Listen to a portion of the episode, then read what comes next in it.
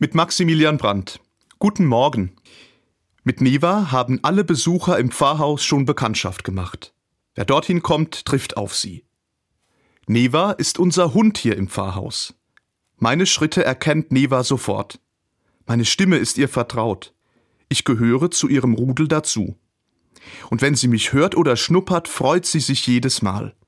Das ist mir besonders aufgefallen, als ich einmal von einer längeren Reise zurückgekommen bin.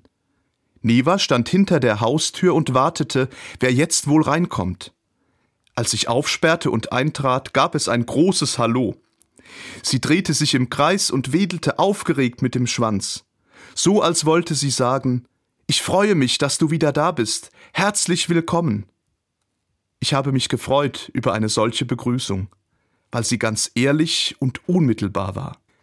Neva hat mir kein Theater vorgespielt, nicht so getan, als ob, es war ehrliche, pure Freude ohne jeden Beigeschmack. Neva ist einfach, wie sie ist. Sie ist sie selbst. Ich selbst sein, das kann im Alltag ganz schön schwer fallen. Vielleicht, weil ich das Gefühl habe, eine Rolle spielen zu müssen.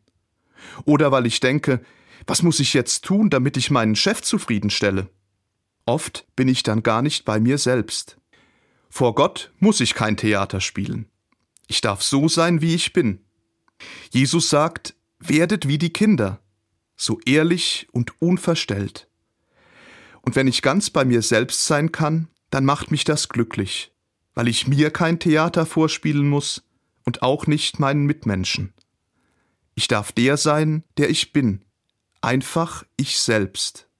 Unser Hund Neva erinnert mich immer wieder daran. Maximilian Brandt, Speyer, Katholische Kirche